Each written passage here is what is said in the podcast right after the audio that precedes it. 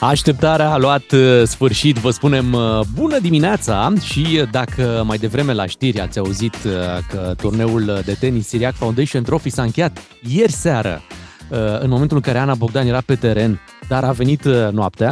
Așa. Iată, ziua aici la Țiriac Foundation Trophy începe cu noi. Am preluat ștafeta cumva de la Ana Bogdan și suntem în direct de aici, de la turneul de tenis de la București. Neața, Ciuclaru! Bună dimineața! Vă salutăm, luăm și noi suplimentele alimentare. Nu vă gândiți la chestii ciudate. O cafea, nu? Da, o cafea, un suc, chiar evident. Și o apă, să știi. Păi până la urmă, da, luăm și o apă și începem să ne organizăm de aici, de la terenurile de Centrului Național de Tenis. Tu știi ce emoții am avut eu de dimineață? La știri ne-au anunțat. Colegii noștri, Miu și Ciuclaru, vor fi astăzi la Centrul Național de Tenis și zic, aoleu, jucăm. Cu cine avem?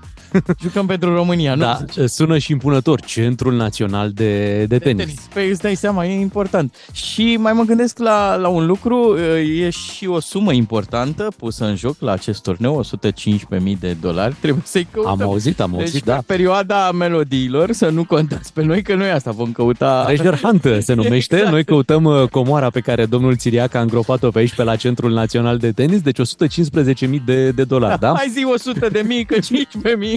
Îi dăm la stat, normal, că eu zic că se măresc taxele. Revenim imediat să vă povestim ce facem aici toată dimineața. Suntem la Centrul Național de Tenis în deschiderea acestei noi zile pentru turneul de la București. Bogdan Miu și Bogdan Ciuclaru sunt matinalii Digi FM. Ca să știi! Bună dimineața tuturor! Vă spuneam că în această dimineață suntem în direct de la Țiriac Foundation Trophy. Dragi iubitori ai tenisului, de când așteptam să spun treaba asta, iată, suntem aici în zona, în preajma Arenei Naționale, pentru că Centrul Național de Tenis se află chiar în proximitatea Arenei Naționale, foarte multe terenuri pregătite pentru o nouă zi de turneu. Știi că eu îmi făceam griji să fim liniștiți, să nu-i trezim pe tricolori, dar ei dorm doar în timpul meciului. Corect. Așa că n-avem de ce să... Poate chiar sunt în club la ora aceasta. Da, ultimele acorduri. Hai să-l salutăm pe invitatul nostru de la această oră, pe domnul Dumitru Hărădău, antrenor de tenis, fost director general Federației Române de Tenis. Bună dimineața! Neața, mai aproape un pic de o să vă rugăm să veniți mai aproape de microfonul nostru. E tenisul un sport pentru matinali, că deja am văzut niște oameni pe aici la antrenament. În perioada în care, da, am înțeles, sportiv, antrenor, conducător, ATP, director, toate funcțiile posibile, am o experiență legată de tot ce s-a întâmplat cu tenisul. În perioada în care eram antrenor și la hotelurile la care stăteam, micul dejun începea la ora 6. Așa. Surorile Williams erau totdeauna acolo. Wow! Da, asta spune multe despre... Și atunci înțelegem în altă notă postarea Serenei Williams, care spunea că 8 sună mult mai bine, pentru că pentru mic dejun, probabil, nu? Ora 8. A avut o postare acum după ce s-a anunțat decizia în cazul Simonei și a zis că 8 sună mult mai bine și, într-adevăr, la micul dejun, poate la asta se referea. Suntem aici într-un cadru în care avem multe terenuri pentru acest turneu, dar, bineînțeles, în fiecare an avem această discuție de ce nu reușește România să aibă un turneu de tenis într-un loc, să spunem, dedicat unui turneu de tenis, cum ar fi o arenă. O arenă pe care o avem și care nu reușește să fie fructificată pentru așa ceva. E greu de explicat. Nu, Hagi, a jos pălăria pentru el, scoate de multe ori în evidență lucruri foarte importante. El spune așa, zice, dom'le, din păcate oamenii care au făcut foarte mulți bani în România nu sunt interesați de sport și nu se implică. Pe partea cealaltă, modul în care s-a decis să se facă politică, totul pleacă de la politică, după 90, da, e în regulă, treceam de la epoca comunistă, statul a rămas sărac. Și atunci, pe de-o parte, tu nu poți să, într-o țară, cu 2 lei pentru educație, 2 lei pentru sănătate și 0,1 pentru sport, ca să discuți la un moment dat de ce se întâmplă cu infrastructura, cine să o construiască. Da, nici măcar pe cea pe care o avem nu o valorificăm. Probabil da. Colegul meu se gândea și a spus dumneavoastră de perioada comunistă, citeam încă de aseară că tot așa era toamnă, octombrie, am impresia, când aici la București se juca finală de Cupa Davis. Autoritățile de la acea vreme comuniste, e drept, s-au mobilizat, au mărit capacitatea arenei Progresul de la 2500 la 6000 de locuri și s-a putut juca acea finală, din păcate pierdută de România cu Statele Unite, dar tot toamnă era, tot România, numai că astăzi e mai greu, arena aia e părăsită. Cred că la ea te gândeai. Da, mă referam la Arena BNR, o arenă care e făcută pentru așa ceva, pentru un turneu important pe care Bucureștiul chiar îl merită, nu?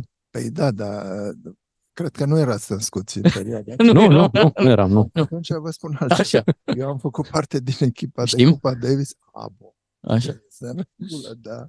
Da, într-adevăr, a fost un eveniment ieșit din comun pentru perioada aceea și nu numai perioada aceea, o finală de Cupa Davis, oriunde se desfășoară, înseamnă un eveniment incredibil într-un sport în care performanța a rostogolit tot ce se întâmplă în tenis, că am ajuns ca singura persoană care este declarată public Mr. Perfect este Federer și, după părerea mea, spun eu acum, sau pentru mine subiectiv, Djokovic ar fi cel mai mare sportiv din toate timpurile. Și finala aia, sigur, mă întorc acum la Cupa Davis, vorbim despre tenis. Cupa Davis din perioada aceea a fost un eveniment incredibil. Știu că plecam de la Hotelul Triumf de undeva cu poliția, toată lumea. Tot ce însemna România la ora aceea era focalizată, mobilizată pentru evenimentul acela. Nu putea nicicum să existe ceva care să depășească ca interes finala Cupei din 1970. E clar că se fac eforturi și e clar că sunt turnee, cum este și acesta, și evident că e bine pentru sport că se întâmplă, dar pare irepetabil ce s-a petrecut atunci. Cum pare și la fotbal, de altfel, irepetabil ce trăiam prin anii 90. Așa este, am trăit și eu perioada aceea și pentru că vorbim de turneul de aici, da, jos pălăria pentru ce se întâmplă cu Fundația Țiriac. Trebuie să vă spun că nepotul meu Cosmin și nepoata mea Cezara sunt cei care pun împreună totul aici. Îmi pare bine, eu am făcut turneul acela ATP 18 ani și vreau să vă spun că e foarte greu la un moment dat ca să organizezi un turneu ca acesta, unde se trebuiesc aproximativ 300.000 de euro, sau pe atunci 1 milion de euro aproape anual ca să organizezi turneele acelea. Țiriac a avut o idee extraordinară în anul 2002 când a spus, domnule, pentru tinerii talentați, Halep, Sorana, Begu, Tecău, Mergea, să nu se supere cei pe care noi îi aduc în discuție, să organizăm 30 de turnee profesioniste cu premii de $10.000 ca să capete experiență, să înțeleagă foarte repede ce se întâmplă cu o carieră de jucător profesionist. Ori gândiți-vă că de atunci toată viziunea pe care a avut-o Țiriac și strategia pe care eu cu Ilie Năstase influențam tot ce se întâmplă la nivel de federație, organizam turneele astea prin țară, $300.000-600.000, organizam un challenger la Brașov, $100.000, ATP-ul.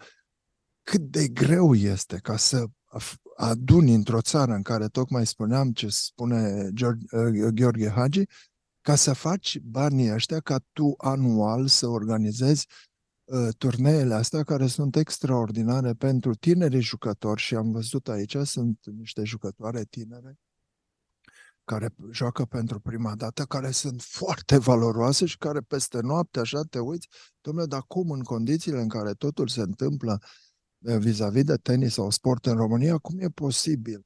Și da, îmi spunea cineva aici când am venit, cei care organizează, dom'le, ce vremuri au fost și aduc oamenii aminte de perioada în care eram pe aici, influențam, Dom'le, sigur, omul sfințește locul până la urmă.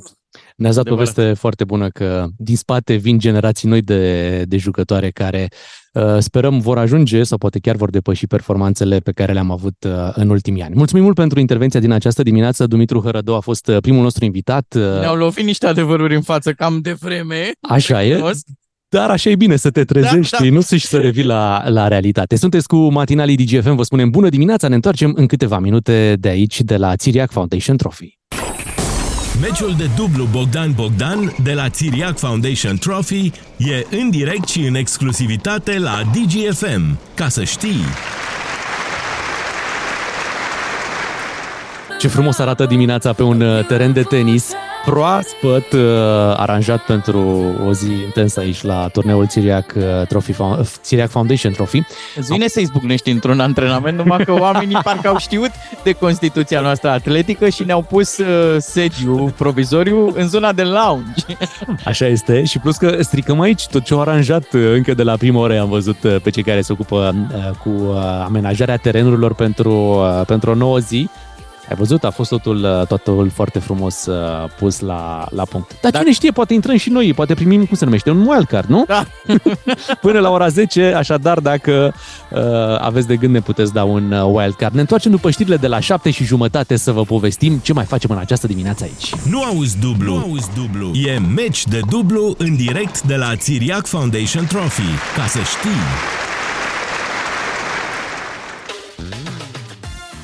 Am tot auzit în ultimul timp zi decisivă pentru tot felul de lucruri. Am venit și noi fiind o zi decisivă, bănuiesc și astăzi la un decisiv aici la turneul de tenis. Îi salutăm pe toți iubitorii tenisului care sunt cu Digi FM în această dimineață și pe cei care nu iubesc tenisul vă asigurăm că până la ora 10 veți iubi tenisul. Sportul ăsta, iar eu te asigur pe tine că aici nimic nu este decisiv. Adică după decisiv mai urmează ceva care atenuează și care îmbracă așa ca să cazi pe moale. Tot ce era decisiv ieri, astăzi nu mai e. E bine, atunci hai să trecem la esențialul zilei. Imediat vă povestim ce se mai întâmplă prin România. Bună dimineața! Liniște servesc matinalii Digi FM în direct de la Țiriac Foundation Trophy. Ca să știi... Esențialul zilei. Tratăm toate evenimentele. Matinal și rațional. Ca să știi... De foarte multe ori se întâmplă ca un eveniment să fie ca un meci de tenis, să fie pasată mingea dintr-o parte într-alta. Așa a fost și cu dronele astea care au căzut pe teritoriul României. Ne aducem aminte la început președintele, care, atenție, e pasionat de golf mai degrabă, dar și de tenis. Ai dreptate. Da. Mi-am adus aminte și de tenis, e foarte pasionat președintele. Prima oară a spus că n-au căzut, nu, pe teritoriul României. N-au văzut arbitrii de linie. După care, într-adevăr, s-a dat reluare, a intrat varul de la tenis. Da. Și s-a constatat, challenge exact, și au constatat că într-adevăr a ciupit. Deci drona a ciupit un pic linia de graniță, a mușcat un pic linia de graniță a României. După care, normal, televiziunile s-au dus și ele și-au găsit urme de dronă. Da, tu îți dai seama că un reporter în momentul acela a fost de câteva ori mai eficient decât unul care cu asta se ocupă, să găsească urme de... potențial armament căzut la tine pe teritoriu. Pe teritoriul României. Și au venit reporterii, uite! Acum avem încă o dronă la aproximativ 8 km de Tulcea. A fost găsită de echipajul unui elicopter de armată, trimis în zonă după ce oamenii speriați, pentru că normal oamenii din zonă sunt foarte speriați și săracii sună la 112 când aud sau văd lucruri care n-ar trebui să se întâmple acolo. Dar, din fericire, avem un om care conduce guvernul și care a reușit să ne liniștească. Haideți să-l ascultăm. Blajin, dar ferm. Eu repet chestiunea asta.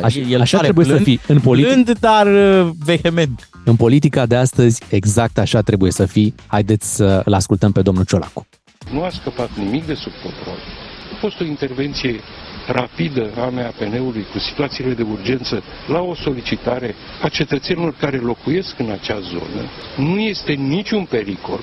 A fost totul o întâmplare. Au fost niște resturi de drone care au trecut Dunărea. Nu ne atacă nimeni, oameni buni.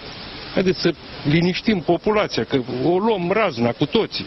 Nu ne-a atacat nimeni și nu ne atacă nimeni. Au sărit niște rămășițe dintr-o dronă care a fost lovită de către armata ucraineană. Nu a avut explozibil, nu a avut nimic care să dăuneze cetățenii. Haide, domnule, că sunt doar niște rămășițe. Scrie și pe ambalaj, poate conține urme de drona. Da. Măi, eu când mă gândesc, deci fii atent în contrast, da? Aleșii neamului, da? Politicienii. Zid frumos, clădire mare, impunătoare, nu poți să treci, pază, protecție. A cetățenii României, cei care au, să zicem, norocul sau ghinionul în funcție de context, să locuiască aproape de graniță, acum și aproape de un conflict. Haide, domnule, ce v-ați speriat așa, erau rămășițe. Și v-am construit și adăposturi, da? Dar chiar am ajuns să o luăm razna. Hai să trecem la un europarlamentar pus pe treabă. Sunt curios dacă veți ghici despre cine vorbim, pentru că o să-l ascultăm imediat. Excelențele voastre, ne-ați mințit. Ne-ați mințit în mod repetat. Ne umiliți și păcăliți constant, deși suntem cetățeni europeni model, responsabili și deschiși, toleranți și muncitori. Nu sunteți capabili să puneți presiune și să-l opriți pe cancelarul Nehammer al Austriei de a umili și sfida o țară cu 23 de milioane de cetățeni europeni. Dragă Ursula, tu, Roberta, Charles Michel, ne faceți promisiuni peste promisiuni. Aud cuvinte ca solidaritate, unitate și alte glume. Care solidaritate? Ce au cerut românii care sunt umiliți pe coridoare marginale în aeroporturi? Ce unitate și egalitate de șanse când românii stau la cozi kilometrice la granițe? Ne-ați hrănit cu iluzii. Asta în timp ce Austria vânează contracte, iar România așteaptă un singur lucru, respectul cuvenit. Atât, respect și șanse egale. Thank you. L-ați recunoscut. Liniștește-te, gata. L-ați recunoscut, da? Rareș Bogdan, în direct de la tribuna Parlamentului European, a spus aceste lucruri, deci nu într-un live, că părea așa, știi, că e o înregistrare video de pe... Nu. De la tribuna Parlamentului European. În timp ce l-ascultam, mi-am adus aminte de un episod. Așa. Păi eram, nu știu, pe un aeroport din Germania, parcă, și urma să zbor spre România. Păi și ne-au încuiat într-o cușcă acolo. Și deci i-au băgat pe toți românii care nu sunt în Schengen. Normal. Într-o acolo. Într-o dependință. Da, era un perimetru bine determinat. Da. Ai stat acolo 2 ore așteptând avionul, pentru că erai din România. E? Hai, plecați, gata. Da. Altfel nu există, știi, discriminarea asta față de români. No. Fii atent. Acum, eu în principiu sunt de acord cu ce zice Rareș Bogdan, nu sunt de acord cu tonul și cu modul ăsta, adică ne-ați mințit, băgați-ne în Schengen. Pe ce facem? Ne-ați promis o grămadă, ați promis că tăiați pensiile, că faceți din țara asta. O întreabă, pe chiar așa. Thank you. E rândul lui Rareș Bogdan să zică. Da. Thank you. Gata. E ok. Oho. Avem acum o veste despre ministrul de finanțe. Ministrul de finanțe, domnul Marcel Boloș, nu știu exact cum a făcut, dar într-un interviu pentru Digi24.ro, pentru colegul nostru Alex Rotaru, a făcut așa o mărturisire. Mulți nu știam despre el acest lucru, că dânsul este și preot. Nici eu n-am știut, eram descoperit total când... Pe subiectul ăsta, nu? Da. Hai să-l ascultăm pe Marcel Boloș. Mă uitam la colegii noastre, miniștrii care s-au înscris rând pe rând în PNL. Dumneavoastră ce faceți la anul, domnule ministru? Eu am în spate o responsabilitate suplimentară față de ei și trebuie să decid între viața bisericească și cea de partid. Și deocamdată prefer biserica. De ce? Vă presează? Sunt preot misionar și vreau să rămân în continuare. Vă presează conducerea partidului să vă înscrieți? Nu, dar ei știu situația și nu mă determină ca să iau o decizie. Pentru moment, alegerea mea este biserica. Mm-hmm. Ubicul, proteic, cum era Lostrița, și dual în același timp. Ți-aduce aminte că există o expresie populară românească despre bani? Ce este banul? Ce este banul? Ce este banul în proverbe, nu în realitate. Așa. Este ochiul dracului. Am înțeles, și fix la finanțe pui un preot tocmai ca să potolească. Da. Și să mânuiască cu atenție și îngrijorare. Știi cum pică declarația asta? Deci tocmai în zilele astea, când domnul Boloș, ministrul de finanțe, a tot anunțat din măsurile astea care vor veni și vor pune, cum să spun, presiune și mai mare pe antreprenorii din România, pe oamenii care au încercat să facă ceva, mici afaceri care vor fi impozitate și mai mult, pentru că statul vrea să ia mai mult, care nevoie, știi? Și pe de altă parte, ministrul care va face acest anunț, da, și care își va pune și semnătura pe aceste măsuri, care vor nemulțumi foarte mulți oameni, te anunță fix în zilele alea, sunt și preot. Păi da. Și aici intră în joc cealaltă vorbă populară românească. Domnul a dat, domnul a luat. Da, o surpriză dacă mă întreb, dar poate să fie și ca un pansament. Adică, domnule, vezi că Boloș e responsabil, că el e acolo sub supraveghere înaltă. Înțelegi? Așa este. Ne mutăm puțin și la echipa națională unealta, dar aici de unde transmitem noi emisiunea de la Centrul Național de Tenis din București. Suntem chiar lângă, de fapt ne uităm în acest moment la Arena Națională, suntem lipiți de Arena Națională unde a avut loc meciul cu Kosovo acum 2 seri. De unde ai aflat? Hai să vedem ce a zis unul dintre jucătorii naționalei de fotbal. Valentin Mihailă, cel care a dat al 2-lea gol în meciul România-Kosovo. Fii atent ce a zis. Arbitrii au băgat jucătorii la vestiare doar pentru a preveni incidentele din tribună. Am intrat în vestiar, așa, dar nu să ascult ce vorbește mister cu jucătorii. Am intrat să mă duc la toaletă. N-am eu treabă cu ce zice mister. Dar vezi, tu ai avut dreptate că în momentul în care arbitrul a scos jucătorii de pe teren, au mai venit ultimele indicații tactice care să ne aducă la acest 2-0 cu Kosovo. Sunt absolut convins că noi am exploatat la maxim. Mai erau strofe din piesele alea puse la căști, mai erau multe lucruri de aranjat. Exact, și a contat mult acea pauză. Sunteți cu Digi FM, bună dimineața, vă spunem, rămâneți aici. Miu și Ciuclaru au microfoanele bine racordate pentru Țiriac Foundation Trophy. Ca să știi! Suntem pe val și în această dimineață avem o treabă din București. Am aflat ieri de o schimbare, o stație de metrou din București schimbă numele. Stația se numea și cred că mulți încă îi vor spune așa, Timpuri Noi. Mm-hmm. Nu mai sunt timpurile noi? Băi, nu mai sunt timpuri noi. Da? Este momentul să se facă o schimbare. Cei de la Metro au ajuns la concluzia că toate celelalte lucruri au fost puse la punct. A rămas doar treaba asta de rezolvat la Metro. Știi că au scos spațiile alea comerciale care erau acolo într-un mod mai mult ilegal decât legal. Da, și a rămas, chiar arată ceva mai bine. Da, e ceva mai bine. E decentă treaba și acum au zis hai să mai schimbăm pe la numele stațiilor, poate, dacă se poate. Așa se face că stația Timpuri Noi își schimbă numele în Octavian Udriște. Wow! Da, treabă serioasă. Ce să zic? Octavian Udriște știți prea bine, dar poate bine să repetăm. Deci toată lumea știe, nu? Nu cred. Nu? Mă. Celebrul. Eu știam Udriște cu poliția. Udriște cu poliția, așa, poliția exact. Rutieră, nu, parcă, nu în București. Exact, Octavian Udriște este unul dintre inginerii care au făurit primul tronson de metrou. Ia uite, e o formă de respect. E un specialist în domeniul feroviar, recunoscut la nivel internațional. Așa. A contribuit în 1979 la construirea metroului din București și cei de la MetroREX s-au gândit să dea numele unei stații destul de centrale, asta de la Timpuri Noi. Hai să zic două povești foarte pe rapid, așa. Nu mai știu unde am văzut. La un moment dat a fost întrebat un copil dacă știe cine a fost Constantin Brâncoveanu și a zis sigur că da, o stație de metrou. Păi și n-are dreptate. Ce naiba. Și a doua citită, am impresia chiar pe site-ul celor de la MetroREX în urmă cu ceva ani, nu știu dacă mai au povestea asta, și că la un moment dat un mecanic pe vremea lui Ceaușescu chiar ar fi zis, atenție, se închidu și le urmează stația Timpuri Grele. Asta e bună.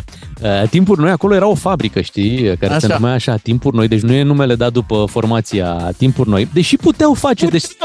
Deci puteau. Pe Facebook varianta asta. Ar una foarte bună, era foarte bună, să schimbe numele din Timpuri Noi, fabrica, uzina aia care a fost acolo și care a fost demolată acum câțiva ani buni, în Timpuri Noi, trupa, da, dar să anunțe lucrul ăsta oficial cei de la MetroREX. Cât de cool ar fi fost și cât de apreciat ar fi fost treaba asta.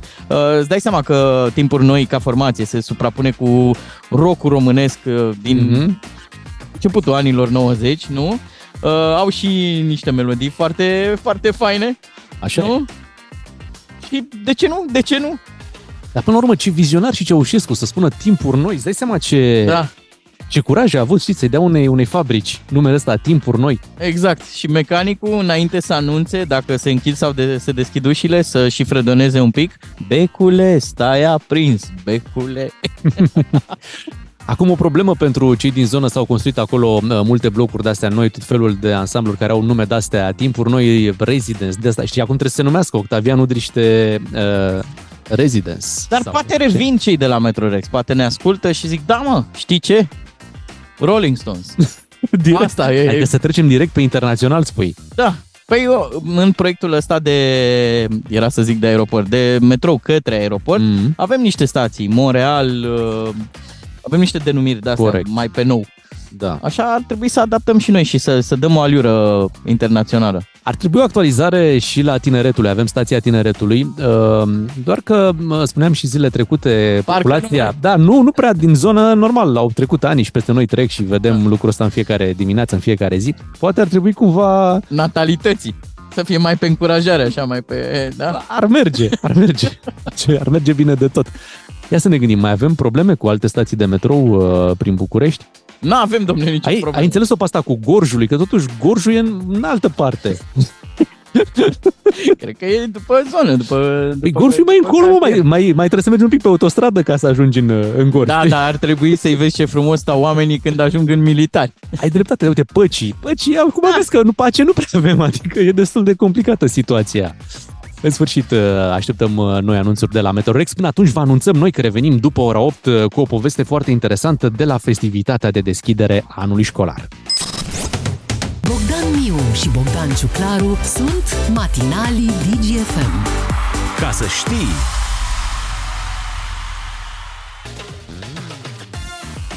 Dacă tot vorbim de vreme, trebuie să spunem că este vreme perfectă pentru tenis în București în aceste zile.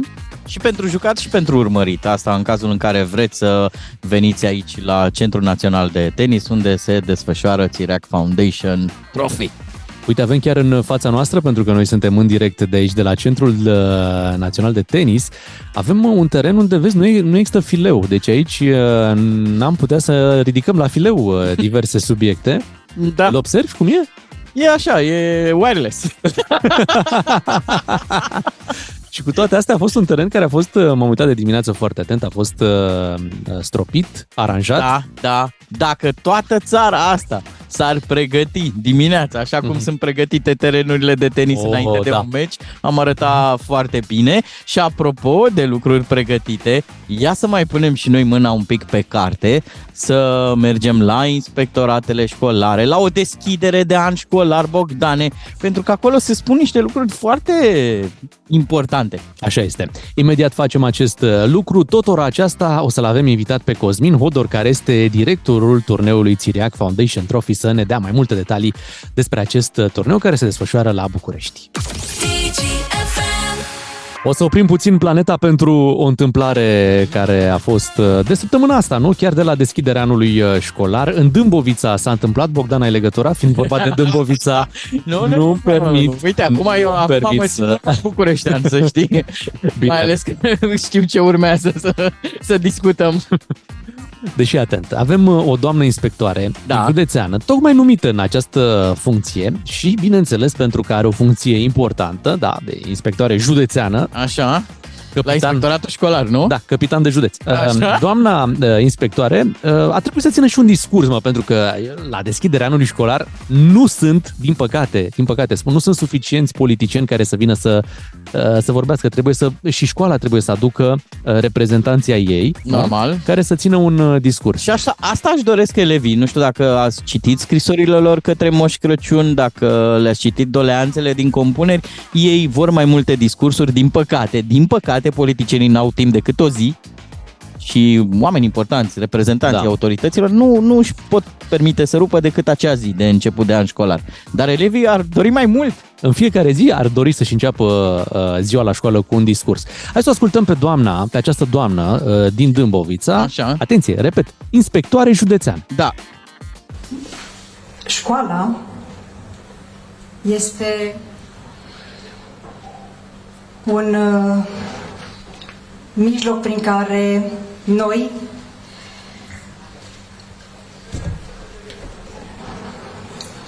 să nu intre silent detector. Este un reper în care formează personalități solide.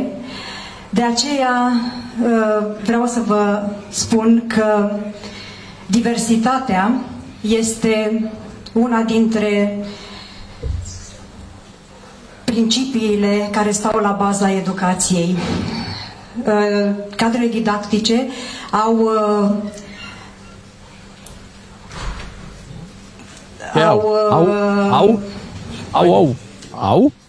inimă.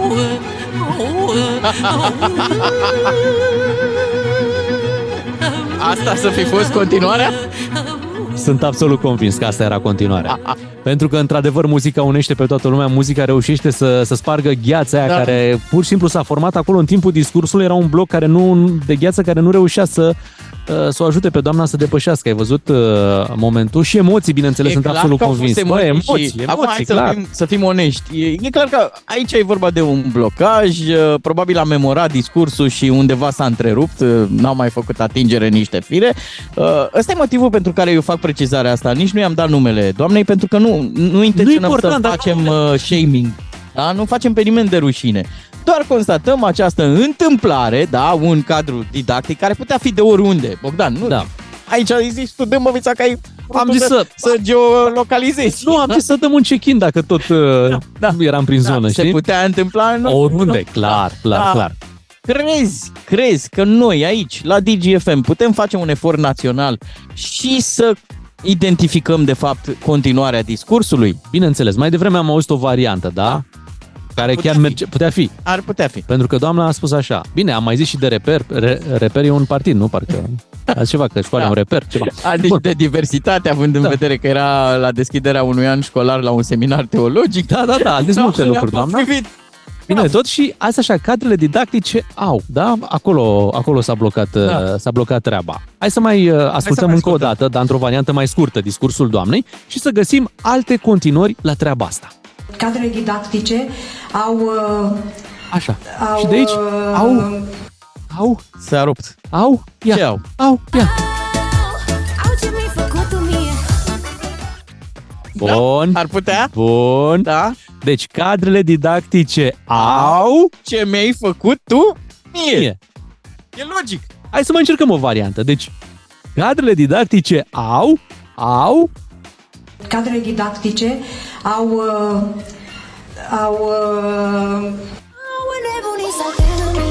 Așa, da. Toamnă chiar. Astenia de toamnă. Se întâmplă. Ai zis tu bine, un efort național, până la urmă e un apel disperat de a ajuta pe această doamnă inspectoare să ducă discursul până la capăt. Să termine discursul, da, pe altfel, nu poate începe anul școlar. Să știți că mai avem cel puțin încă 4 variante de discurs, ca să aibă de unde să-și aleagă. Hai să mai trecem prin ele, deci am rămas la au. Cadrele didactice au... Aoleu, ce să mă fac, Doamne? Se mărită mona mea. Nu știu, Doamne, să termine și ea școala totuși. Asta mă gândesc. Mona, dacă ne auzi, hai să ne concentrăm un pic pe școală. Ia tu bacul și după. Da, vedem noi și cu măritișul. Hai cu încă o variantă pentru doamna inspectoare. Cadrele didactice au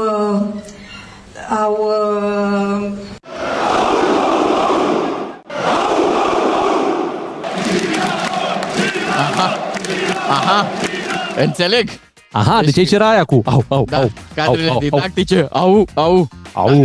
Și lângă stadion s-ar putea potrivi. Ar trebui un banner pentru doamna inspectoare. Deci am forțat noi un pic, trebuie să ne înțelegeți. Am forțat noi un pic lucrurile. Hai să mai găsim o variantă. Cadrele didactice au făcut copii. E posibil. Da, e vorba de copii de vârstă preșcolară. Pe care de mici să înveți să meargă la stomatolog, da? Să-și facă o igienă orală. Hai să mergem și la o ultimă variantă pentru doamna inspectoare. Cadrele didactice au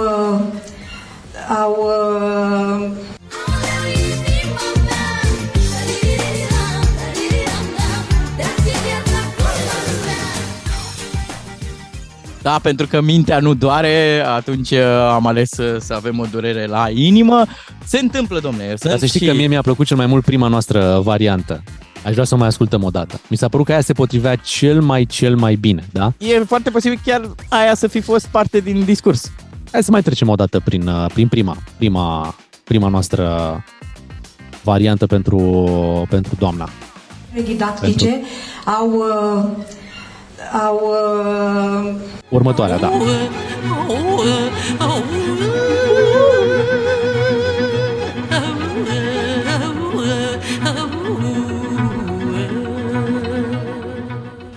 Asta mi-a plăcut cel mai mult, tezaur folcloric lăsat de doamna din Dâmbovița. Doamna inspector, păi până la urmă asta ar fi cea mai potrivită deschidere de an școlar, deschiderea de tip TikTok. Sper că elevii au apreciat mai mult ce am făcut noi. Un sfat pentru cei care țin discursuri în fața copiilor, pentru politicieni, pentru inspectori. Gândiți-vă, copiii gândesc în clipuri de TikTok de câte? 30 de secunde. Da. Dar cât are? Maximum 30 de secunde. Da? Deci nu depășiți 30 de secunde când le vorbiți, pentru că nu sunt antrenați. Deci mintea lor nu poate procesa în momentul de față mai mult de 30 de secunde. Și fiți naturali, pentru că vă iese. Sunteți fani. Adică... Meciul de dublu Bogdan-Bogdan de la Țiriac Foundation Trophy e în direct și în exclusivitate la Digi FM. Ca să știi! Suntem la 8:24 de minute, pare ora perfectă pentru început de tenis. Văd că foarte mulți au ieșit la antrenament în această zi de la Țiriac Foundation Trophy. Și asta este foarte bine. Cred că ne-ar sta bine și nouă pe teren, Bogdan. Eu repet, oamenii au fost super inspirați că ne-au parcat aici în zona de lounge. N-avem niciun talent, nu ne ajută nici fizicul. Cred că noi mai degrabă am fi foarte buni pe declarațiile de după, pe vorbe. Trebuie un pic pregătită orice înfrângere, asta am văzut de la fotbal. Da? Antrenorii din România au acest dar de a pregăti o înfrângere încă înainte de a se juca meciul. Găsesc niște argumente favorabile echipei celelalte. Corect. Pe principiu nu mai este echipe mici, au venit foarte determinați, nu mai motivați. Sunt cum era odată. Da? Au avut vitamine cât erau mici. Exact. Așa și noi ar trebui cumva să ne găsim niște scuze înainte de a începe orice meci de tenis, pentru că e clar că va fi un dezastru la final pentru noi. Da, și aceste scuze, credeți-mă pe cuvânt, pot fi translatate către orice alt domeniu în care activați și dacă mergeți acum la job o să vă fie de folos. Să folosiți niște scuze, dar să le aveți pregătite. Da. De exemplu, uite... ai văzut cum se parchează mingile, mai ales la fete? Să le ai acolo, sub fustiță. 2 scuze, poți să... Sună foarte bine. Sună bine? N-a sunat deloc bine, dar asta este scuza ta. Da. Da. Ok? Bun, scuza mea este că mie nu-mi place să lovesc și atunci, dacă nu-mi place să lovesc, n-aș putea să lovesc nici mingea cum trebuie, n-aș putea să fac multe lucruri de genul ăsta, știi? Scuza pe care aș folosi eu e mai pe muzică așa, știți, eu știu să acordez doar acordeonul, nu și racheta. E bună. De acolo trebuie să racordezi, dar ea... Ai fost pe aproape, asta este important, să încerci. Acum... Uite, o scuză foarte bună, când nu prea te pricepi la tenis și e clar că n-ai prins mingea, e că ție ți se părea că iese din teren. Deci mie mi se părea că e afară, dar uite că... Da, nici nu m-am dus după ea, că nu... Da, oare la tenis merge să dai vina pe guvernarea anterioară, pe cei care au jucat înainte? Da, pentru că au lăsat... Uite ce au lăsat. E șanț, e gaură. Cineva a lucrat aici. Exact. În sfârșit, scuzele le avem pregătite. Acum să vedem dacă ne și invită cineva să le folosim în dimineața asta. Mai e și scuza cu zgura, dar nu e de dat la radio. Absolut. Dar avem și hard. Acolo te duci să dai gluma cu zgura, pe hard. Până atunci, știri la Digi FM la 8:30. După știri, vine aici în studioul nostru, care în această dimineață, vă spuneam, este la Țiriac Foundation Trophy, turneul care se desfășoară până duminică. Invitatul nostru este chiar cel care se ocupă îndeaproape de acest turneu, directorul turneului, Cosmin Hodor. Nu auzi dublu. E meci de dublu în direct de la Țiriac Foundation Trophy. Ca să știi... Noi vrem respect. Dați-ne respect, spunea Rareș Bogdan. N-am auzit și replica celor acuzați. Mie mi-ar fi plăcut să intre Ursula și să zică: da, mă, dar și tu, Rareș, când ai zis cu pensiile alea speciale, tu ce ai făcut? Păi stai, tu acuții cursul? Ursula. Tu acuții Ursula. Așa e. Da, mă, că Rareș Bogdan a avut un discurs foarte corect. Da. Și gata, intrăm. Nu, normal, dar ține-mă că nu, deci dau cu de pământ. Nu, trebuie pusă puțină presiune, ai văzut cum se pune presiune și pe păcănele zilele acestea, vor fi scoase din oraș. Gata cu păcănelele, da. Păi asta e o problemă. Știi ce o să se întâmple? O să avem anunțuri de-astea. Regia Autonomă de Transport anunță că va prelungi programul pentru cei participanții la Campionatul Național de Păcănele, care au stat până târziu. Plus că, da, dacă te duci în afara localității, ai toate șansele să pierzi chiar și mașina cu care te-ai dus. Mamă, deci pierzi tot. Da. Atenție, decât lăsați păcănelele. Mai bine puneți mâna pe o rachetă. Da. Apucați-vă de tenis și mult mai bine. În general, așa e. Astăzi noi promovăm tenisul, așa că îi salutăm încă o dată pe iubitorii de tenis de aici, de la Țiriac Foundation Trophy, și imediat vine lângă noi chiar directorul turneului, Cosmin Hodor. Digi FM. Matinalii Digi FM. La radio, dar și în văzul lumii, în direct pe Facebook. Ca să știi... În direct și pe Facebook de la Centrul Național de Tenis. Așa se numește locul în care ne aflăm și unde se desfășoară Țiriac Foundation Trophy. Spunem bună dimineața lui Cosmin Hodor, directorul turneului și gazda noastră până la urmă în această dimineață. Bună dimineața, mă bucur că ați venit aici. Neața, un excelent partener și de podcast, să știi, Cosmin Hodor. Aveți dovada pe YouTube-ul Digi FM. Lucrul arată foarte bine.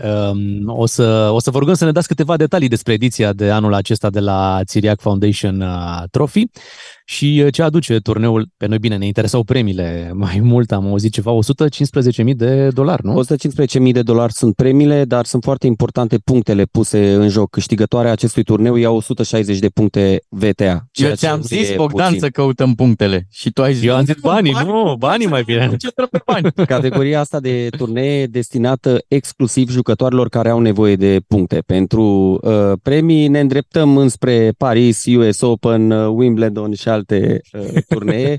Poate aici sunt puncte, punctele sunt de bază. Și noi avem zgură în România, nu iarbă. Asta este cel mai important. Apropo de ce avem aici în România și de locul în care ne aflăm și unde totul este foarte bine amenajat pentru acest turneu, dar în fiecare an apare discuția asta despre faptul că un turneu important în România ar putea să se desfășoare și într-un alt loc în care, din păcate, nu se poate ajunge. Într-un loc al tenisului. Într-un loc dedicat tenisului, o arenă pe care o avem și care ține de Banca Națională. Așa ar trebui. Deci, uitați-vă și dumneavoastră, tot ce vedeți în jur, practic, e construit de la zero. Vedeți numai schele, gradene, bănci, fileu de jos, tot ce se întâmplă aici, pleci de la zero. Practic, după ce vom termina turneul, noi eliberăm tot, rămân terenurile de tenis simple. În mod normal, acest turneu sau orice eveniment de genul ăsta ar trebui să se desfășoare la arenele BNR, care e casa tenisului românesc și unii... cu ani mai mulți decât noi, au prins și finale de Cupa Davis acolo și au cunoscut istoria acelui loc care s-a construit în special pentru, mă refer la Arena Centrală, pentru finala Cupei Davis din 1972 cu americanii, iar la momentul ăla în 6 săptămâni a fost construit terenul central. Din păcate, nu mai spun încă o dată și nu mai vreau să intru iarăși în polemici și discuții, asta este situația, e trist, dar ne pliem pe ce avem. Dar sunt șanse ca la ediția următoare, de exemplu, să... Ediția următoare la anul, nicio șansă. Am înțeles. Poate la ediția a 10-a sau a 20-a. Să le spunem oamenilor că în acest moment acele arene nu sunt valorificate de nicio culoare, adică nu e ca și cum le-a luat cineva și le folosește și nu are acces tenisul românesc. Nu, pur și simplu acum s-a pus... E o istorie a tenisului românesc blocată în timp. Nu se întâmplă nimic acolo, nici nu se vrea, că sigur că dacă s-ar vrea s-ar găsi soluții și cred că în acest moment e... mai mult un comportament al orgolilor și de o parte și de alta, de asta nu se poate ajunge la niciun consens și bineînțeles că au de suferit în primul rând copiii care nu știu ce se întâmplă acolo și n-au avut acces la farmecul arenelor până acum.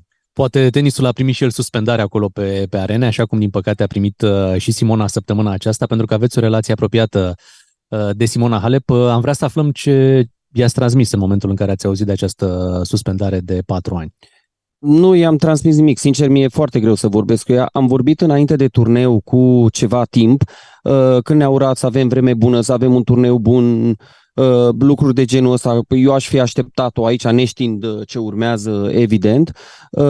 Din păcate, e foarte, foarte drastic și violent ce îi se întâmplă și nedrept. Adică fie n-avem noi toate informațiile, fie procurorii, atunci când te duci cu o pedeapsă de 4 ani la un sportiv după ceea ce tu ne spui că s-a întâmplat dacă ei dai 4 ani pentru asta, adică în alte cazuri care sunt cunoscute și de violență și de dopaj, atunci ce mai dai?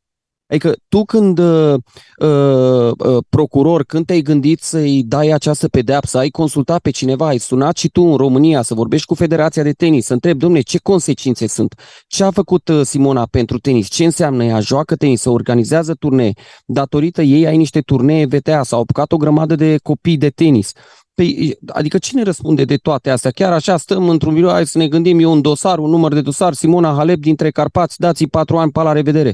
Bă, oameni buni, vorbiți cu cineva, adică nu se poate și să-i lași un asemenea semn de întrebare pe carieră, să se trezească unul și altul, să spună despre turneul de la Wimbledon că l-ar merita, că nu l-ar merita. Aici vă referiți la Serena Williams, nu? Care a făcut acea referire la titlul cu numărul 8. A făcut referire, știți cum e cu ăla care moare de grija altuia. Fiecare ar trebui să-și vadă de lucrurile lui și să, adică și ceilalți atunci când au dat o pedeapsă, nu poți să lași un sportiv, nu vorbim numai de Simona, de orice atlet ar fi, nu poți să-i lași asemenea semne de întrebare pe cariera lui după ce omul ăla a făcut asemenea sacrificii. Dar ca persoană care a făcut parte din staful Simonei Halep, a fost chiar managerul de comunicare al Simonei, v-aș întreba cum apreciați evoluția procesului și cum a gestionat ea toată această perioadă.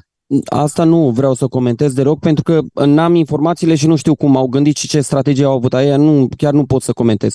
Eu comentez doar ce se întâmplă și mi se pare că este extrem de dur și sunt foarte multe semne de întrebare. Adică așa cum noi nu știam de acolo ce se întâmplă de la Simona, la fel nu știm cum au gândit procurorii aia. Dacă procurorii nu sunt în stare să comunice, să-și ia atunci o echipă sau o agenție de comunicare, să vină cu o comunicare cât se poate de exactă, să lămurească lucrurile. Pentru că dopajul e un subiect foarte sensibil în sport, credeți că au vrut să dea așa o lecție, cum se spune? Pentru că era un jucător de top, o jucătoare de top. Sunt convins, să știți că nu sunt adeptul nici a teoriei conspirațiilor, nici că noi suntem mici, că noi suntem... Dar în alte cazuri, în niciun caz n-ar fi fost suspendarea asta la fel de mare. Că avem exemple, nu e că vorbim pe presupuneri. Adică ne uităm în spate și vedem Șarapova, Cilici, Gaschie și care au mai fost. Uitați-vă, vorbim de câteva luni de zile și la Șarapova a fost de la 2 ani redus la 15 luni. Apropo de reducerea pedepsei, noi vorbeam în podcastul de care aminteam mai devreme că ar fi o miză pentru Simona Halep să prindă Jocurile Olimpice de la Paris, care se desfășoară la anul. Acum această olimpiadă pare foarte, foarte departe. Ar mai fi vreo șansă, adică se mai poate gândi Simona Halep că își poate reduce la tas pedeapsa într-atât de mult încât să prindă aceste Jocuri Olimpice? Mă gândesc că ar fi cam cea mai importantă miză, nu? Pentru ea. Sigur că ar fi. Simona e o luptătoare și adică caracterul ei de pe teren e și caracterul din viața de zi cu zi, adică ea luptă, dar e foarte greu să lupți. Uitați-vă în cazul de față, a stat 1 an de zile ca să-i dea 4 ani, adică dacă e o pedeapsă așa de dură, de ce ai mai ținut-o 1 an de zile dacă tu spui că aveai toate elementele ca să merite 4 ani? Adică nu cred că e un obiectiv olimpiada acum, nu cred, nu știu ce să spun. Vă propun să revenim la turneul la care ne aflăm, Țiriac Foundation Trophy, și să ne spuneți câteva lucruri despre ziua de astăzi, ce meciuri urmează să se întâmplă pe aceste arene pe care le avem în față și care sunt cele mai importante jucătoare care participă la turneul de anul ăsta. Eu mă bucur în primul rând că domnul Țiriac a ales prin Fundația Țiriac să facă seria asta de turnee în România și înseamnă foarte mult pentru copiii care joacă tenis, mai ales la Centrul Național de Tenis, pentru că e o motivație suplimentară pentru ei, că le văd pe toate jucătoarele noastre din prima sută aici și cumva le dă un scop și știu și ei pentru ce practică sportul ăsta zi de zi. Turneul de această categorie nu e foarte, foarte important, cum spuneți, ca bani, dar prin prisma punctelor pe care le oferă, aduc toate jucătoarele noastre aici. Eu mă bucur că ele vin și joacă pentru că e o recunoaștere a eforturilor noastre pe care le facem aici, iar publicul poate să le vadă la lucru pe Ana Bogdan, pe Jacqueline Irina Bara, Irina Begu anul trecut, care a câștigat trofeul. Deci e mare lucru pentru noi că le avem pe fetele astea jucând acasă. Dacă cei din București sau cei din țară vor să ajungă să vadă acest turneu, atât am să spun și aici, cum să zic, preiau de la... din ce s-a pronunțat un specialist, adică Dumitru Hărădău, vă anunț că nivelul acestui turneu este unul foarte bun, adică se joacă tenis de calitate și, repet, vorbele nu mi-aparțin mie, că nu mă pricepe atât de bine, dar a zis-o domnul Hărădău. Așa și e, dacă te gândești, Ana Bogdan e favorita numărul 1, locul 50-60, apoi e Jacqueline, mai sunt jucătoare din prima sută, deci deja la jucătoare din prima sută vorbești de un nivel foarte bun de joc. Asta este foarte, foarte important. Ce ne așteaptă în zilele următoare? Astăzi avem o zi plină de români. Sper ca toate jucătoarele să treacă mai departe, să le vedem și vineri, să le vedem și sâmbătă și la fel ca și anul trecut să le avem în finală. Dacă jucătoarele din România vor ajunge în semifinală și finală, sunt convins că vom repeta istoria de anul trecut cu biletele sold out pentru sâmbătă și duminică. Așteptăm să se întâmple acest lucru. Vă mulțumim pentru invitația pe care ne-ați făcut-o aici. Ne simțim foarte bine în cadrul turneului și, practic, dacă ziua de ieri s-a închis în timpul meciului, pentru că a venit întunericul, noi am deschis-o în dimineața asta cu emisiunea de aici în direct de la Țiriac Foundation Trophy. Și emisiunea Trophy. Veți închide cu... vă lansez o provocare. Veți închide emisiunea cu o jumătate de oră de tenis pe terenurile de antrenament ale fetelor. Să ne luăm și noi suplimentele în cazul ăsta. Să vă familiarizați cu totul, cu Centrul Național de Tenis. Mulțumim tare mult. Mulțumim pentru invitație. Acceptăm provocarea. Cosmin Hodor este directorul turneului Țiriac Foundation Trophy și îi mulțumim pentru toate detaliile pe care ni le-a adus. În ora următoare ne întâlnim cu Radu Paraschivescu, care a venit și el aici la Centrul Național de Tenis și o să intrăm în direct și cu Ilie Năstase. O să vorbim și cu Ilie Năstase despre ce i s-a întâmplat Simonei cu această decizie, dar bineînțeles și despre turneul la care ne aflăm în această dimineață. Aș adăuga, pe lângă ce a spus Ovidiu Pețenghia, cred că vor fi totuși 6 meciuri astăzi aici la Țiriac Foundation Trophy, pentru că fix la ora 10 pe tabloul principal este programat, într-adevăr, la un turneu feminin, un meci cu Bogdan Ciuclaru și Bogdan Miu. La dublu, da? Da, la dublu avem programat acest meci. Dar meciul este cu noi, adică se dă o luptă între rezistența noastră fizică și mișcarea de pe teren. Mișcarea scenică, la ea te referi, asta, nu? Da, asta, da. Altă mișcare, crezi că mai avem? Ok. În afară de cea scenică. Abia așteptăm, sperăm să se televizeze meciul, de ce nu? Și sperăm să ni se alăture, poate ca arbitru, și Radu Paraschivescu. Bună dimineața, Radu! Bună dimineața! Uite, avem același scaunul pentru tine, și vezi scaunul de arbitru de acolo. Sper că e rezistent. Așa pare. Ok. O să-l testăm. Îl testăm. Suntem în proximitatea Arenei Naționale. Centrul de tenis, iată, ca o mică ironie, așa, este fix lângă stadionul unde avem atâtea meciuri ale echipei naționale, așa că nu vom rezista tentației și imediat vom vorbi și despre meciul pe care naționala l-a avut cu Kosovo. Întâmplătorii aproape și de mine, eu de aici plec pe jos acasă. Îmi fac și mișcarea de dimineață. Iată cum se leagă lucrurile. Aici rămânem. Nu mai plecăm nicăieri. Ne întoarcem imediat. Bună dimineața! Miu și Ciuclaru au microfoanele bine racordate pentru Țiriac Foundation Trophy. Ca să știi!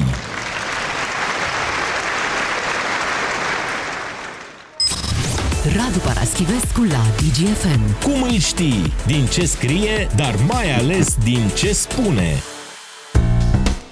Suntem în direct în această dimineață, Radu Paraschivescu alături de noi, vă spuneam, Țiriac Foundation Trophy, în proximitatea Arenei Naționale. Radu, dacă ne uităm cu atenție în partea stângă, vedem o urmă din bannerul care a creat da. Atâtea probleme la meciul. Mă uitam și eu. Uși de aici că a ajuns la vestiare bannerul.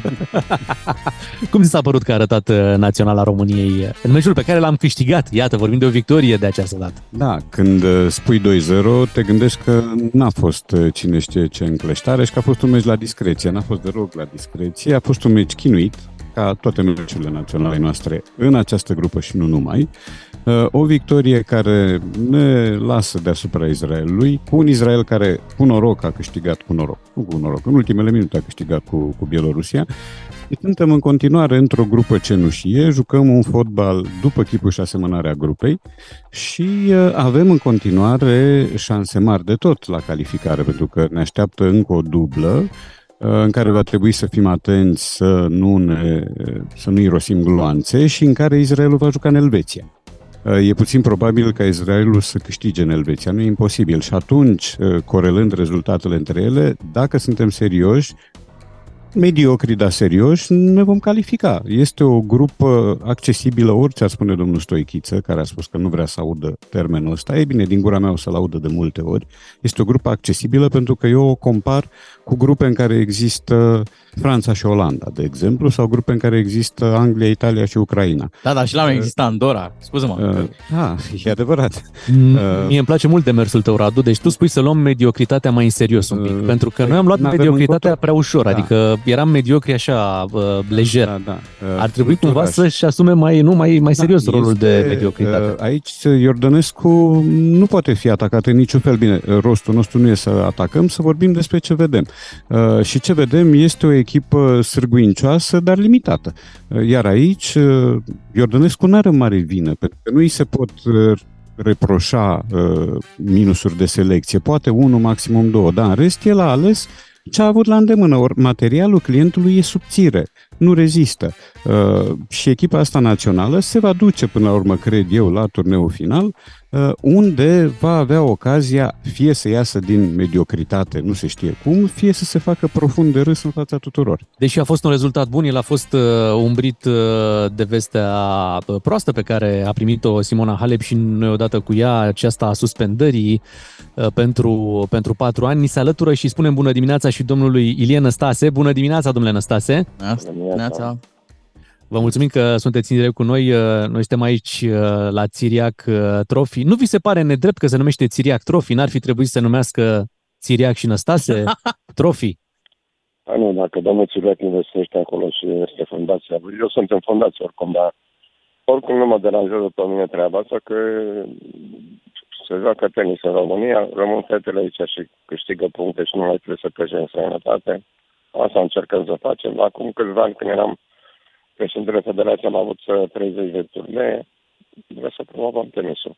Dacă tovarășul la care nu ne lasă să jucăm acolo unde s-a scris istoria tenisului românesc, nu avem ce face.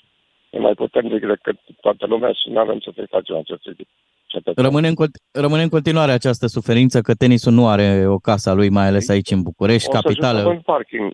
Deci acolo e un fel de parking unde se joacă acum, am înțelegeți? Și nu cred că o să putem să jucăm unde este locul, pentru că, încă o dată, mă repet, acest om are putere mai mare decât statul român și decât președintele României și toată lumea la un loc. Ca să fie clar pentru ascultătorii noștri, vă referiți la guvernatorul Băncii Naționale, nu când spuneți treaba asta? Exact, și în atribuțiile dânsului nu ar trebui să aibă nici terenul de tenis, nici hotel acolo, nici restaurante, că trebuie să facă la bani dânsul să pricepe. Și în plus, asta vă spun, și o să fac o scrisoare la Bruxelles. În plus, un guvernator al unei țări europene își pune semnătura o sticlă de vin, domnilor. Alo, atenție, nu pot bag notă. Dar și pe bani. Când faceți scrisoarea, puteți să treceți acolo și cazul Simonei, pentru că ne-a întristat pe toți vestea asta. Ce părere aveți de suspendarea asta de 4 ani? În primul rând că e foarte tardivă, adică și nici nu se explică de ce absolut atâta, un an și câteva săptămâni, cât înțeleg. Nu se explică de ce. Adică și eu să fiu în locul Simonei, dar am plecat, că m-au lăsat să muncesc, într-un fel. Da, putem vedea și din această perspectivă. Ați apucat să vorbiți cu Simona în zilele astea după ce a venit? Nu, că nu e momentul și nu vreau să mă bag. Ea are avocația ei, are echipa ei, are familia care se consultă. Nu mă bag eu. Dacă e de voi, eu am spus că e o mare greșeală. Eu n-am auzit. Am fost în tenis de 100 de ani. N-am auzit să suspende un jucător de tenis cu 4 ani. N-am auzit. E prima oară. Apropo de experiența dumneavoastră în acest fenomen în tenis, ce șanse sunt să o mai vedem pe Simona Halep pe teren la un nivel ridicat, așa cum ne-a obișnuit? Depinde. Acum eu știu că ea se antrenează, cât am înțeles de la domnul Ciuclaru, se antrenează la stagiar acolo și să dă în formă, dar acum depinde că a făcut apel, cât o să, și nu cred că o să-i dea 4 ani, cel mai rău caz ar trebui să-i dea puțin 6 luni sau un an, cu ea de lui Șarapova. Dacă îmi permiteți o glumă, revenirea Simonei acum e la concurență cu Autostrada Moldovei în 2026, dacă s-ar respecta cei 4 ani de suspendare. Ar trebui să o vedem pe teren, ceea ce e o distanță cam mare. E mare, da, e mare și nu e bine că nu are competiția între una și competiția alta. Dar ce părere aveți despre antrenorul pe care l-a avut Simona, despre Muratoglu? Credeți că dacă avea un antrenor, alt antrenor, situația era alta? Poate un antrenor român, zic mulți. Nu știu, dar Muratoglu a avut-o și pe Serena și nu știu cum... Eu aș spune că am văzut că a băgat nu știu ce, că titlul 8, că a bătut-o 6-2, 6-2, cea o aluzie la așa. Eu aș pune o poză a lui Serena când era mai tinerică puțin și să vedeți acum cum arată, de 2 ori mai mare. Crezi că se poate să crească mușchi așa repede? Nu știm. Până una alta, testele arată că e tot în regulă acolo, știți cum... Păi dacă e american, că normal. Pe mine mi s-a spus că dacă dădeau numele lui Serena, că au prins-o așa, sau de prin tenis, pleca sponsorul principal de la WTA. Păi așa s-au răspuns. Deci credeți în această teorie care s-a tot vehiculat zilele acestea, legată de faptul că fiind din Europa de Est și din România mai ales, de asta decizia a fost puțin mai drastică? Dar nu, vă spun altceva, nici nu mai controlau persoanele Williams, ca să știți și treaba asta. Da. Da, interesant și alarmant ceea ce spune domnul Năstase. Da. Vă mulțumim că ați intrat cu noi în dimineața asta. Abia așteptăm să vă vedem și pe aici pe la turneu. O zi bună îi dorim domnului Ilie Năstase. Ne întoarcem la Radu Paraschivescu, la discuția noastră. Radu, tu ce părere ai de această suspendare de 4 ani, pentru care, vezi, încercăm să găsim tot felul de explicații. Întâi să spun și eu că îmi pare foarte rău că nu se joacă nimic la Arenele BNR. Pe mine m-a adus un coleg al nostru aici, că nu știam să nimeresc. Eu inițial spusesem, vin singur că știu unde să vin și eram hotărât să mă duc la Arenele BNR. Deci reflexul era format, mai ales că fusesem acolo de atâtea ori. Acum, în legătură cu suspendarea asta, firește că noi avem mijloace empirice și suntem, de fapt, niște chibiți. Nu suntem niște specialiști, nu suntem juriști, nu am citit cazul, nu am citit toată motivația juriului. Într-adevăr, publicul nu deține toate elementele acestei povești. Publicul deține umori, sentimente și identificări. Simona Halep este unul dintre sportivii brand cu care ne identificăm, mai ales la victorii. În momentul în care pierde, ea... Noi funcționăm pe principiul lui Caragiale, ori tot să trăim, ori tot să muriți. Cam așa e. Acum am văzut și reacții urzicate din presă, reacții nedemne de-a dreptul, reacții veștejitoare. Am văzut reacții de dezamăgire și de solidarizare. N-am văzut însă, din partea Simonei, o comunicare transparentă. Asta mi se pare mie că îi lipsește ei. De ce? Pentru că e o situație complicată, pentru că este neîncrezătoare, pentru că poate că nu și-a ales foarte bine oamenii cu care a colaborat, pentru că poate a fost pripită în momentul când și-a concediat echipa de tehnicieni români. Din toate aceste motive. Acum, eu n-am să îmbrățișez teoria conspirației și n-am să spun au pedepsit-o pentru că e româncă. Pentru că au fost pedepsiți și alții, și în alte sporturi, adică Contador a fost pedepsit drastic, da? Pe atunci nu exista pașaport biologic, e adevărat. Radu, de acord cu pedeapsa atunci când vorbim de cineva care se face vinovat? Bine, de orice. Enormă, da, singura nuanță pe care ar trebui să o discutăm e dacă nu cumva este prea drastică. Da, din punctul nostru, suntem subiectivi. Din punctul nostru de vedere, subiectiv vorbind, este foarte mare, iar la... încercarea de scurtare a pedepsei, știu că Sara Erani, de exemplu, a dat kicks. I s-a dat mai mult. Da, e un caz. Motivația, din ce am înțeles eu, motivația unei pedepse atât de mari este că există 2 capete de acuzare. Și pașaportul biologic și, nu mai știu, roxadustatul sau ce mai era. Deci nu e un singur cap de acuzare, ca în cazul Șarapovei cu meldoniumul. Apropo, Șarapova n-a spus niciodată sunt nevinovată. A spus, eu le iau de 15 ani. N-am știut. Și în felul ăsta nu și-a antagonizat judecătorii. Aici mai e o poveste care sună foarte neplăcut și care îi face un deserviciu Simonei și celor în situația ei. Sportivul trebuie să fie responsabil de tot ce bagă în organism. Că acolo îi scrie pe flacon că e luat, de luat înaintea meciului sau după meci, nu contează. Nu există, așa cum nu există n-am știut în lege, necunoașterea legii nu poate fi invocată, așa nu poate fi invocat nici tipul ăsta de nevinovăție. Și îmi pare rău, este un sportiv excepțional, e unul din cei mai mari sportivi pe care am avut în ultimele decenii, dar cariera ei, care este o carieră admirabilă, va rămâne cu această pată dacă ea nu va ieși totuși la un moment dat să dea cărțile pe față, dar nu o va face. Pentru că nu e genul de om care să dea în vileag pentru ca să se onorabilizeze. Pe de altă parte, când ești un sportiv la acest nivel și semnezi cu o academie de tenis de prestigiu, te lași pe mâinile lor sperând și crezând, fiind convins de faptul că ei vor face tot ce e bine pentru tine.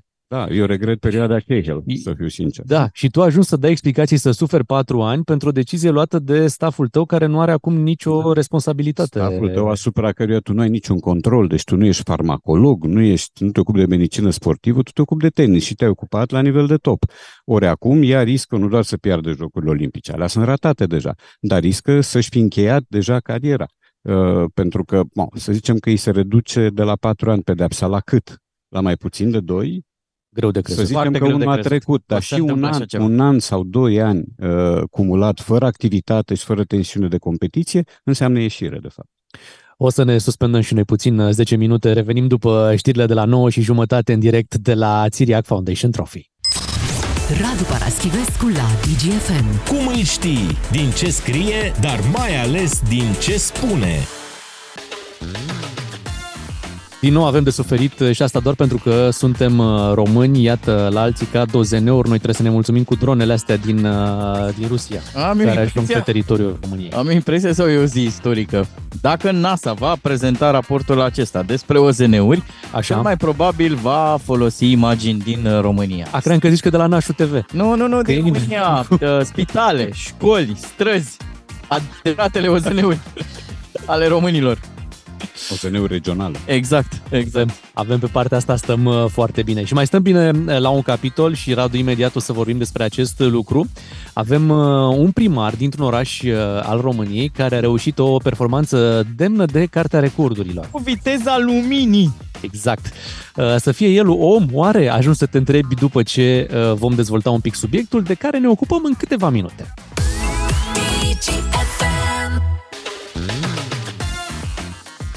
Bună dimineața din matinalul Digi FM, matinalul cu Bogdan Miu și Bogdan Ciuclaru, fiind joi, Radu Paraschivescu este alături de noi. Radu, din fericire, a început școala săptămâna asta.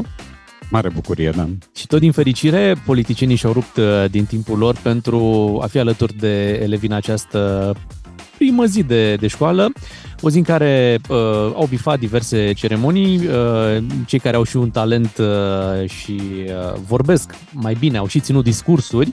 Da, e logică prezența lor pentru că elevii au nevoie de modele de succes și atunci nu văd ceva mai firesc decât să apară politicieni acolo, la școală.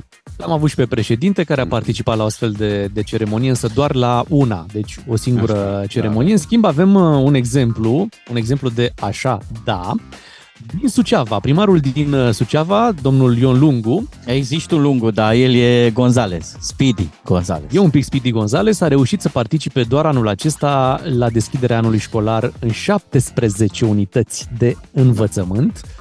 A reușit această performanță participând la 8 școli generale, a fost la 3 grădinițe, da, a bifat 2 colegii, 3 licee, dar și seminarul teologic, reușind să fie prezent. Ce timp a scos? Că aici ar trebui dat și timpul, în 4 ore 32 de minute. Băi, maraton. La e maraton 2 ore și 30 de minute. Așa. A fost o performanță. Cum ți se pare? Poate nu întâmplător îl cheamă Lungu, poate a reușit să se prelungească atât de mult încât să acopere toate aceste unități de învățământ. Aici din două una. Ori deschiderea anului de învățământ a avut loc în zile diferite, în școli diferite, ceea ce nu cred că s-a întâmplat, ori a avut loc la ore diferite, ceea ce e straniu, pentru că altfel tu nu poți participa la cât 18 asemenea deschideri, dacă ele au loc în același timp, cum ar fi normal, sau aproximativ la aceeași oră. Dacă într-adevăr o festivitate de deschidere are loc la 8, alta la 9, alta la 12, alta la 7 seara, atunci da, sigur, poți să le acoperi pe toate. Mai ales că domnul Lungu, din ce am înțeles, se laudă că asta este deja tradiție. în orașul dumnealui. Omul face lucrul ăsta de niște ani și probabil cochetează cu cartea recordurilor, dar mie mi se pare o formă de parazitare abuzivă a unui eveniment care n-ar trebui să fie al politicienilor, care înainte, cu decenii în urmă, nu era al politicienilor, eventual, sigur, venea șeful statului la o unitate de învățământ, fie o institutul politehnic, fie mai știu eu ce facultate, care nu se simțea onorată, se simțea persecutată de prezența acelui politician, dar sigur nu putea să o spună, mai ales înainte de 89. Acum însă să vii și să obligi unitățile la cadrilul ăsta inaugural, mie mi se pare un abuz. Dar trebuie să vedem și din cealaltă perspectivă a primarului care își dorește ca toți elevii să beneficieze de prezența lui, să nu fie criterii pe care să le considere unii de discriminare, da, exact, a participa la unii, la alții, nu? Uite, eu mă duc acum și fac un sondaj în rândul elevilor și întreb cât de mult și-au dorit ca primarul să fie... Au visat noaptea, acum. Da. Nu, asta din punctul meu de vedere este o căpoșenie și o formă prea mare de iubire de sine și nu oricum, ci iubire de sine în public. Da? Adică el vrea să fie adulat cu orice preț și să se vorbească peste ani de acel edil care, uite, atât de grijuliu a fost cu cetățenii lui încât a avut grijă să participe la cât de multe inaugurări a putut în aceea zi. Sigur, la ore decalate, pentru că, repet, ubicuitatea e privilegiul zeilor, deci el nu putea fi în 18 locuri la aceeași oră. Prin urmare, bănuiala mea e că s-au discutat tot felul de lucruri la telefon, cât mai are până vine la noi, mai sunt 7 minute, mai trageți un pic de timp, mai trageți niște salve de artilerie. Armonizarea programului, da. Da, în așa fel încât să vină domnul primar. Totuși să remarcăm. Că ăla e lung. Totuși să remarcăm că avem de a face cu un om foarte bine organizat, da? Da. Da. Un om care vrea să vadă cu ochii lui că deschiderea a avut loc și că lucrurile sunt în regulă în fiecare din aceste școli. Înseamnă că are o mare neîncredere în directorii de școală, dacă vrea să se convingă cu ochii. O sincronizare, Radu, dă-mi voi spune, o sincronizare a instituțiilor statului, pentru că, așa cum spuneai și tu, sigur au fost ore diferite, da, dar dânsul a trebuit să aibă și un culoar prin care să se deplaseze, pentru că știm, prima zi de școală este una în care părinții blochează într-un fel traficul, pentru că, la fiecare școală e multă vânzoleală. Asta arată că poliția a colaborat cu alte instituții, sigur, și s-a asigurat, iată, un traseu în Suceava, astfel încât lucrurile să decurgă frumos. Uite și, și în felul ăsta, delinvenții din Suceava au avut undă verde, pentru că poliția era ocupată cu domnul Lungu. Nu avea de făcut altceva mai bun poliția, sau poate, cine știu, fi un oraș fără infracționalitate și atunci își pot permite polițiștii momente de relaxare. Eu vreau să îndulcesc un pic povestea și să remarcăm că oricând e de apreciat o astfel de cursă infernală de la o școală la alta, decât traseismul de la un partid la celălalt, cum de altfel... Nimeni n-a reușit să schimbe 17 partide până acum, dar uite, școlii totuși au reușit. Forma asta de traseu. Ba, dacă raportezi la așa ceva, da, dar numai la așa ceva, numai prin comparație cu asta devine plauzibil. A intrat în concurență cu artiștii care în noaptea de Revelion încearcă să prindă cât mai multe evenimente, cât mai multe cântări și sunt într-un continuu dute vino de la o sală la alta, de la un eveniment la altul, de la o primărie la alta. Pentru un concert. Lungu, prin contrast, este un om care face lucrurile astea din dragoste pentru cetățeni și gratuit, nu în temeiul unui contract, pe când artiștii aceia funcționează pe bază de contract. Și asta e adevărat, dar să luăm în calcul că nu era un an electoral și totuși a bifat. Pe anul viitor, chiar că vor pice alegeri. Mă gândesc cu groază câte unități de învățământ va merge și în alte orașe. Dar putea fi... Va lua și elicopterul, pentru că au mai fost cazuri de elicopter folosit abuziv. Am impresia tot în regiune. Tot într-o sfântă pântecăraie, dacă țin eu bine minte. Așa este, au fost. Dus la București. Au fost. E o întâmplare adevărată, să spunem lucrul acesta, față de ceea ce veți auzi în momentul următor, unde avem și lucruri adevărate, dar și mai puțin adevărate. O să revenim la tenis, pentru că acesta este motivul pentru care astăzi ne aflăm la Țiriac Foundation Trophy, turneul care se desfășoară zilele acestea în București, aici la Centrul Național de Tenis, unde se află și emisiunea noastră în această dimineață. Repetăm faptul că e un turneu cu premii de $115.000. Noi, primul lucru când am ajuns dimineața, Radu... Am să fim 100.000 și 15.000 să rămână la băieți, căci vorba aia și-au făcut datoria și și-au dorit și ei victoria. Noi am început să căutăm premiul, trofeul, comoara. N-am reușit până la ora asta. Domnul Țiriac a ascuns bine pe aici comoara asta. Dar din ce am aflat de la organizatorii turneului, mult mai importante sunt, bineînțeles, punctele puse în joc. Noi nu atentăm la aceste puncte. Avem câteva lucruri din istoria tenisului. Unele sunt adevărate, altele false. Așa că, Radu, vrem să te supunem și acestui test și să vedem dacă reușești să le deosebești, adevăratele de cele false. Te ajut și eu, Radu, adică dacă vrei să contezi pe cineva, n-a te încurca, sunt și eu aici. Da. Nu, eu știu să spun, nu știu, foarte simplu și foarte firesc. De exemplu, o să spunem că cel mai lung meci de tenis din istorie a durat peste 11 ore. S-a întâmplat în 2010, a durat mai exact 11 ore și 5 minute, da? Un meci de tenis care s-ar fi disputat între John Isner și Nicolas Mahut. Da, și cred că a fost și întrerupt din cauza întunericului. Țin minte, unul dintre ei era un găligan. Dar cred că e adevărat. Nu știu dacă e 2010, dar țin minte meciul. E adevărat, nu? E adevărat, da, e adevărat. Da, în 2010 a fost, să știi că există și la polul opus un meci. La televizor. Da, un meci care a durat doar 20 de minute, asta se întâmpla în 1922. Timpul trecea altfel, da. Noi. Așa pare. Uite, dacă ți-aș spune că una dintre jucătoarele celebre de tenis a șocat la un moment dat printr-o declarație prin care spunea: pe zgură mă simt ca o vacă pe gheață. Ce-i zice? E adevărat sau e fals? Asocierea e nefirească. Aici a spus o vacă pe gheață, da, un pic mai... Da, o căprioară, da, că am văzut Bambi. Ascura e o suprafață pe care de obicei nu te simți incomodat sau incomodată, mai degrabă pe terenuri rapide.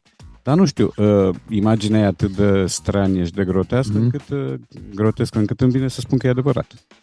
Să știi că este adevărat. Da. Șarapova este cea care a dat declarația în 2007. Și chiar așa a zis. Păi a zis, dar tot ne-a învins-o pe Simona la o finală de Roland Garros. Mi se pare. Da, și ne-a stricat bucuria. Să lăsăm Roland Garrosul, să trecem la Wimbledon. Primul turneu de tenis de la Wimbledon a avut și meciuri la simplu, la dublu, dar și la triplu. A fost o primă ediție care a avut și așa ceva. Am avut chiar o finală la triplu în 1927, însă care a avut o particularitate. Într-o parte erau într-adevăr 3 jucători, însă în partea cealaltă erau doar 2. Tenis a troa. Da. Adevărat sau fals? Ce zici? Pe mie nu-mi vine să cred. Gândește-te că erau niște timpuri în care oamenii experimentau. Da, adică știu, dar... Tenisul la dublu a apărut într-un moment în care cineva... Doi tenismeni și jumătate. Exact. Mi se părea o chestiune de cavalerism să fie 2 contra 2, dacă el alți nu l-a mai găsit pe al treilea, să nu abuzeze de o superioritate numerică și să spună, fiind sportul gentlemanilor, că asta e logica pe care funcționează, să spună, doamne, ori 3-3, ori 2-2. S-ar putea să fie adevărat, eu zic că e fals. Ai din nou dreptate. Măi, Radu, ce tare în tenis. De mult așteptam. Nerușinatul. Da, apropo de tenis, este adevărat că turneul de la Wimbledon a apărut după ce cunoscutul rapper american Snoop Dogg a zis: haideți să încercăm și pe iarbă? Băi, și George Nicolescu are un cântec, noi avem nevoie și de iarbă. Așa se spune. Are. Să rămânem la Wimbledon, să ne spui dacă crezi că este adevărat sau fals că vulturii au avut un rol important la acest turneu, organizatorii folosind vulturii pe vremea când poate dronele nu erau opțiune, pentru a goni porumbei de deasupra arenelor. Cum ți pare povestea asta? Adevărată sau falsă? De părut mi se pare falsă, pentru că e foarte greu să dresezi niște vulturi care se ocupe de porumbei. Vulturii sunt păsări de pradă care de obicei nu așteaptă indicații de regie. De obicei se duc singuri și asigură proviziile. Deci parcă n-aș crede. Dar e vorba de vulturi britișeni cu cioc pe dreapta. Doar așa. Zi, Bogdan, verdictul. Este adevărată, Radu. Este adevărată. Și ultima, și are și un nume. Stai să spunem, vulturul are și un nume. Îl cheamă Rufus. Da. Și are și un cont pe Twitter, bine, acum se numește X, Twitter-ul, cu peste 10.000 de urmăritori. Este un vultur celebru. Știi că și noi avem un avion care are pagină de Facebook, îl cheamă Goguță. E din flotila Taromului, vorbesc serios. Cred că numele oficial e Craiova, nu știu. Ar putea fi invitat Goguță și cu Rufus, ar putea fi invitat. Care zboară mai sus. Care e mai lovit în aripă. Exact. Și ultima întrebare din domeniul sportiv-medical. Dacă este adevărat sau nu că tenisul a apărut după ce un medic a recomandat unui pacient să scape de torticolis, întorcând capul ba în stânga, ba în dreapta. Nu-mi vine să cred, pentru că eu știu că tenisul a apărut cu sute de ani în urmă și la serviciu în Franța, și scena asta apare și în Cei trei muschetari într-una dintre variante. Cel care servea îi spunea celui aflat la primire, tene. Adică vezi că vine, cam așa ceva. Și de aici a apărut numele de tenis. La noi așa încep înjurăturile. Tene! Da. Auto-înjurăturile. Exact. Înjurăm singuri. Da, toată lumea este la serviciu în această dimineață și ascultătorii noștri și noi am fost la serviciu și o să rămânem și după 10 la serviciu, pentru că, Radu, te invităm, vor urma un meci de tenis foarte, da, da. Eu foarte interesant. Eu dau trofeu. E foarte bine. Țiriac Foundation Trophy se numește turneul de aici din București. Îl puteți urmări la colegii noștri de la DigiSport. Noi am fost în această dimineață în direct cu voi de aici. Am avut subiecte interesante legate de ceea ce se întâmplă la acest turneu, dar și am vorbit mult și despre ce s-a întâmplat Simonei Halep cu această suspendare pe care a primit-o. Iar noi vă urăm să aveți o zi productivă, indiferent ce job serviți, da? Îți place asta, serviți, la această oră, și să dați cât mai multe mingi în teren. Iar la prânz comandați un fileu de ceva. Da. Dar să nu luați plas. Cel mai important. Mulțumim, Radu, întotdeauna o plăcere să ne auzim. Următoarea întâlnire cu Radu Paraschivescu este luni dimineață. La ora 10, știrile Digi FM. Rămâneți aici. O zi frumoasă! Meciul de dublu Bogdan-Bogdan de la Țiriac Foundation Trophy e în direct și în exclusivitate la Digi FM. Ca să știi...